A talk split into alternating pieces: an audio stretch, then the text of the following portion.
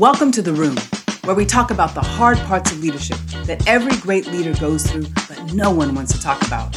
I'm Jenny DuFresne, host of the Room podcast and CEO of Leaders Transform, a business growth training firm. I am a global leader, former United States Marine, international best-selling author, community and business leader. The Room is your safe space. We'll talk about the things that are difficult for leaders, the tough stuff that leaders aren't willing to be vulnerable about, but we really need to. So come on in, close the door, join me in the room. I know leaders, and I know leadership. After 70 years as a leader, Queen Elizabeth's reign has ended.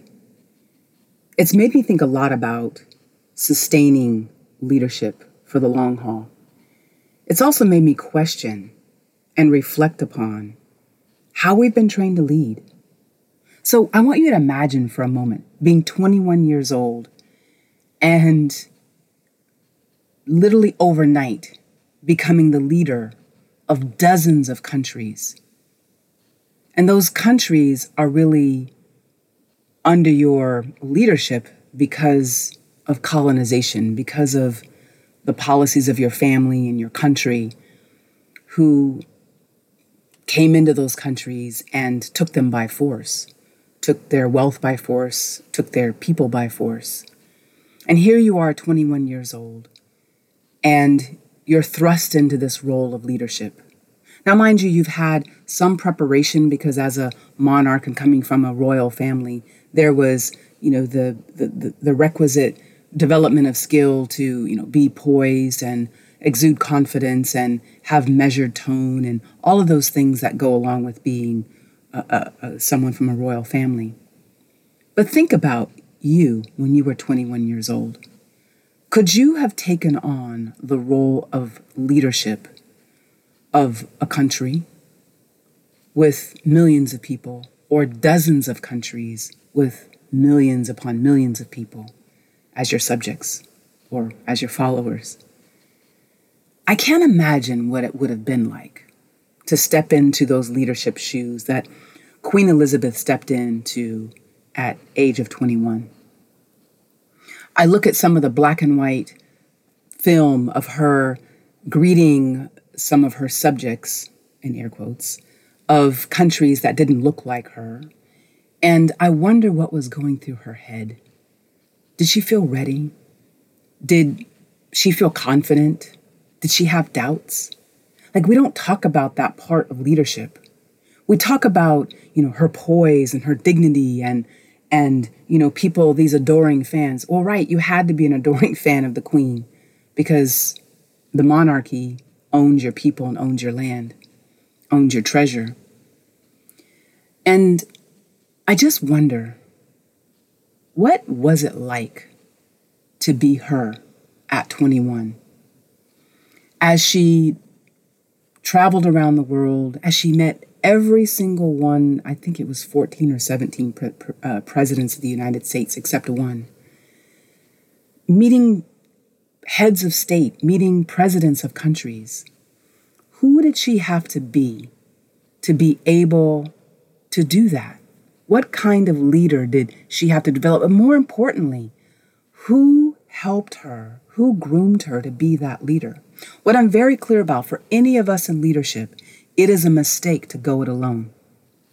It is a mistake to believe that we, through our intuition and all that, that we can come out and be the very best leader.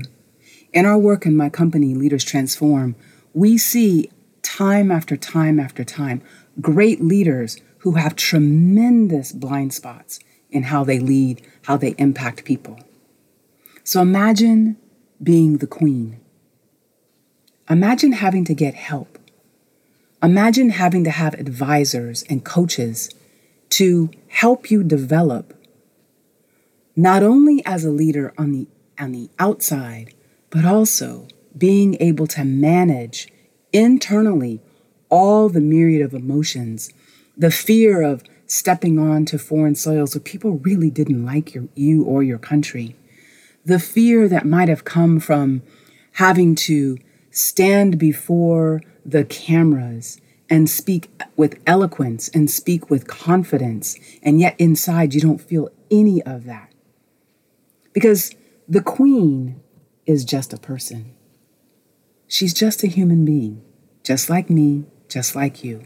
She had fears, she had doubts, she had concerns, she had personal idiosyncratic behaviors that she had to manage in order to stand in front of people and exude confidence, exude followership, exude belief in her leadership.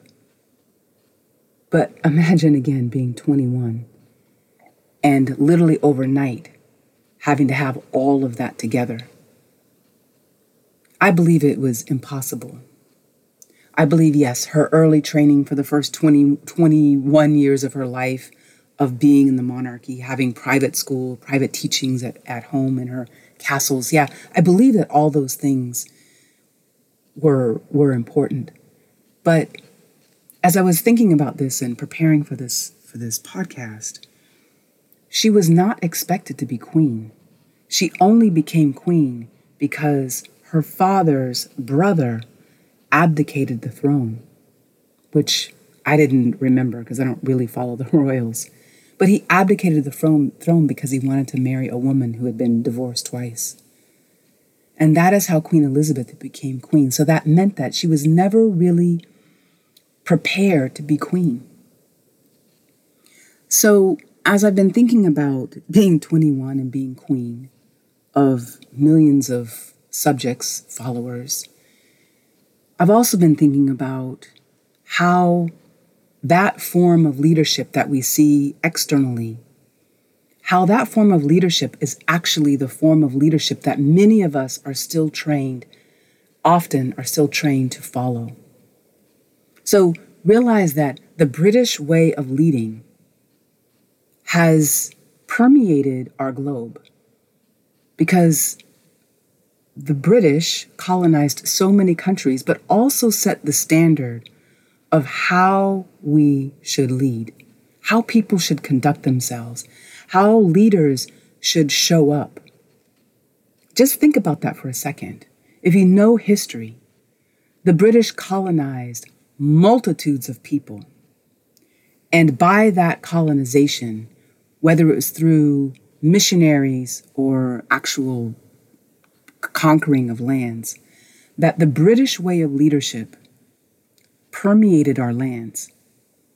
The way of keeping a stiff upper lip, not showing emotion, not, not availing yourselves to being questioned by people who were junior to you.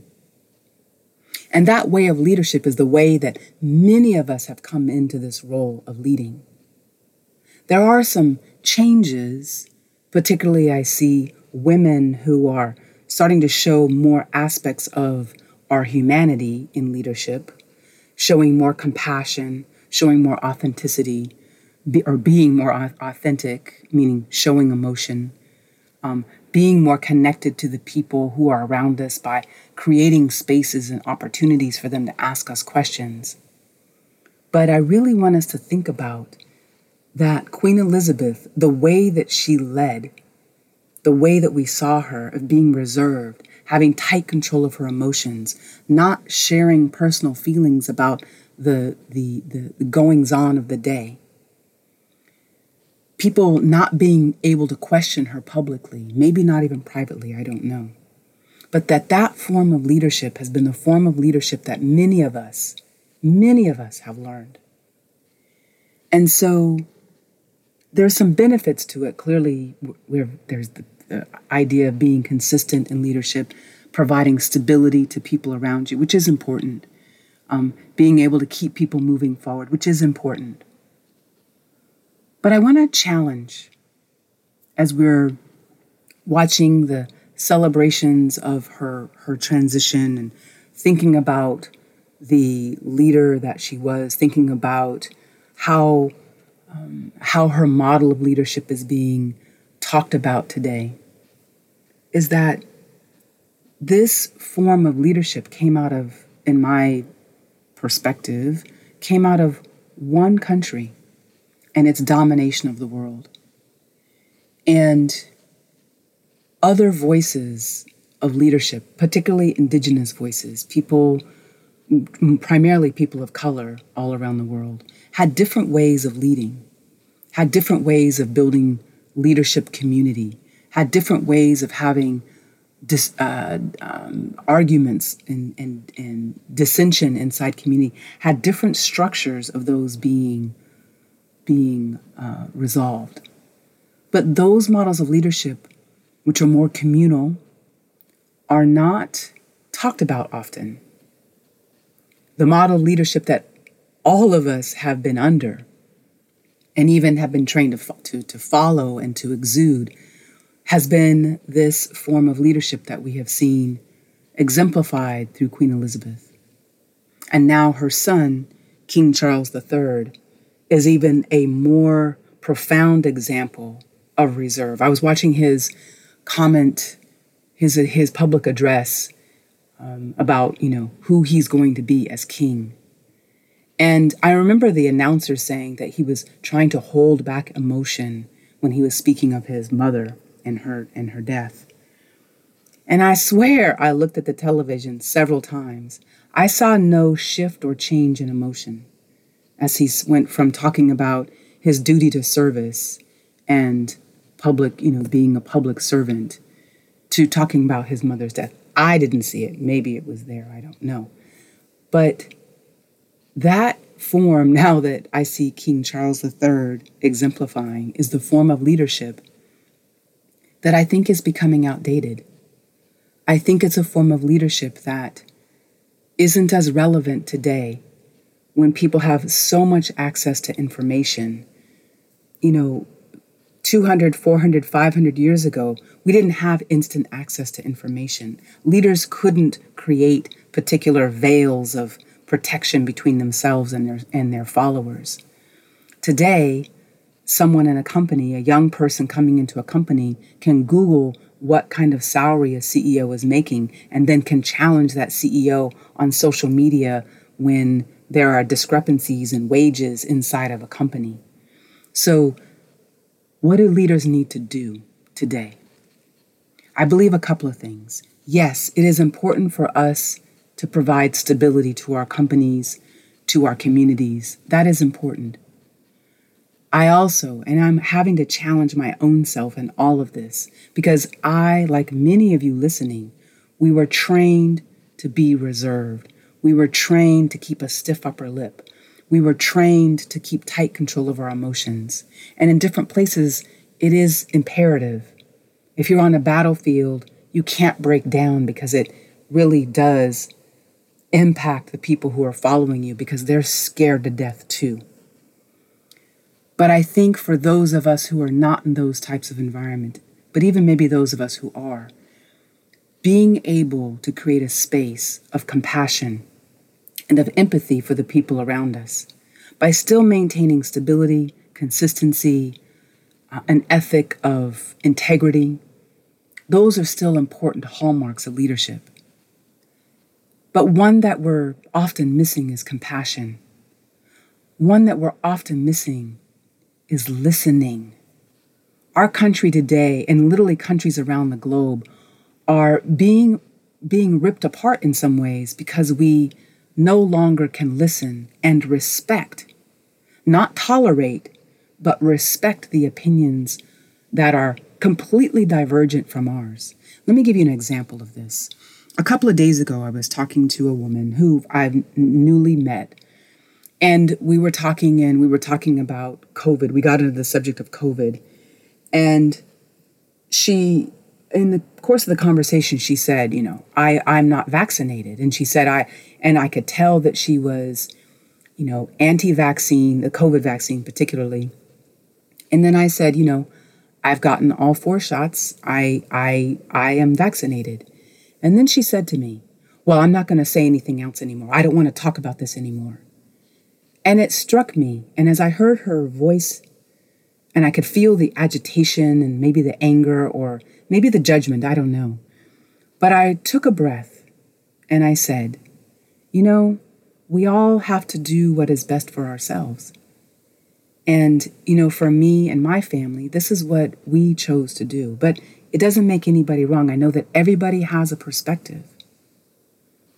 And we were able to, I, I could feel her, maybe her resistance or agitation or defensiveness, whatever it was, I don't know.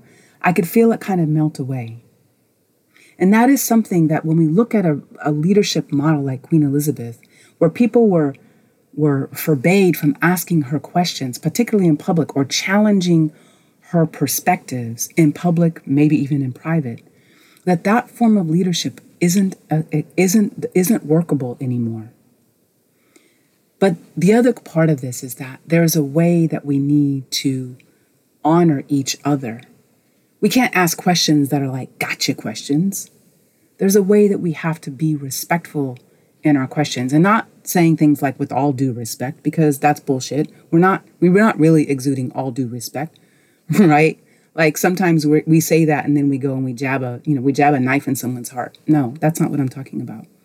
I'm talking about really inside of ourselves before we ask that question to find and be empathetic with our own selves and to breathe and get clear on what we're trying to, to achieve if we're trying to beat up the other person with our words, then that's not really where the, the place we need to go.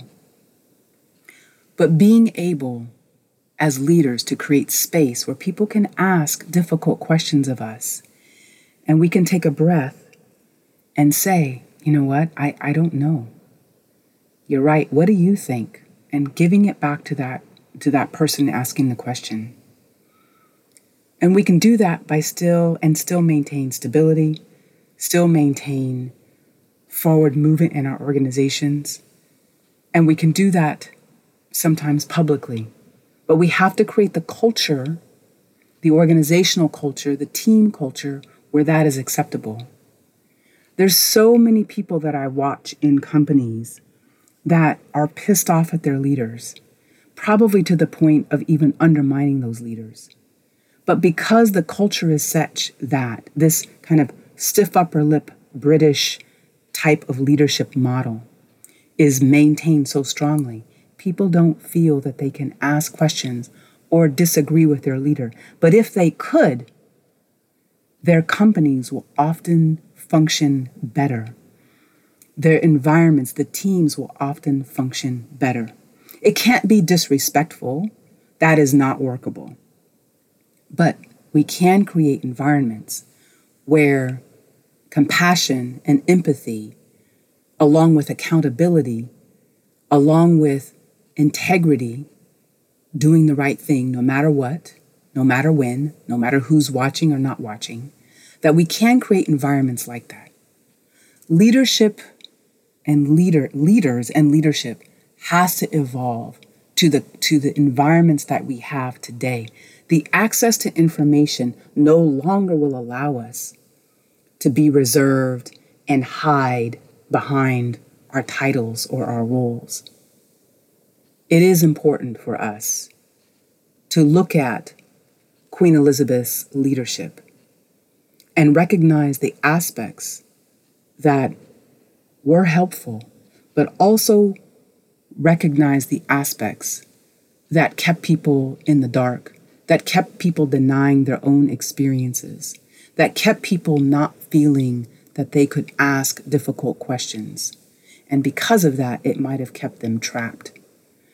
So I invite you to reflect as you're looking at the next, you know, few days and months as we get into um, the transition, this this particular transition of power. I'd like you to reflect on your own leadership, how much of your leadership reflects or embodies the stiff upper lip leadership exemplified by this Brit- global British colonization.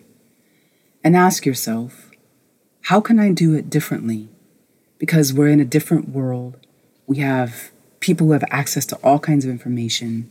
People are expecting leaders to be more human, to be more human, more approachable, more connectable, more relatable. What do you need to do to evolve your own leadership? Hey, it's Jenny. Thank you so much for joining me in this week's episode of The Room, a safe place where leaders come together to talk about the things that we don't often share out loud. If you enjoyed your time in the room, please like or subscribe on your favorite platform and leave a review. And if you want to learn more about our important work with leaders, head over to the website leaderstransform.com and continue to be connected to our community. Thank you again for listening and make sure you invite someone to next week's episode of The Room.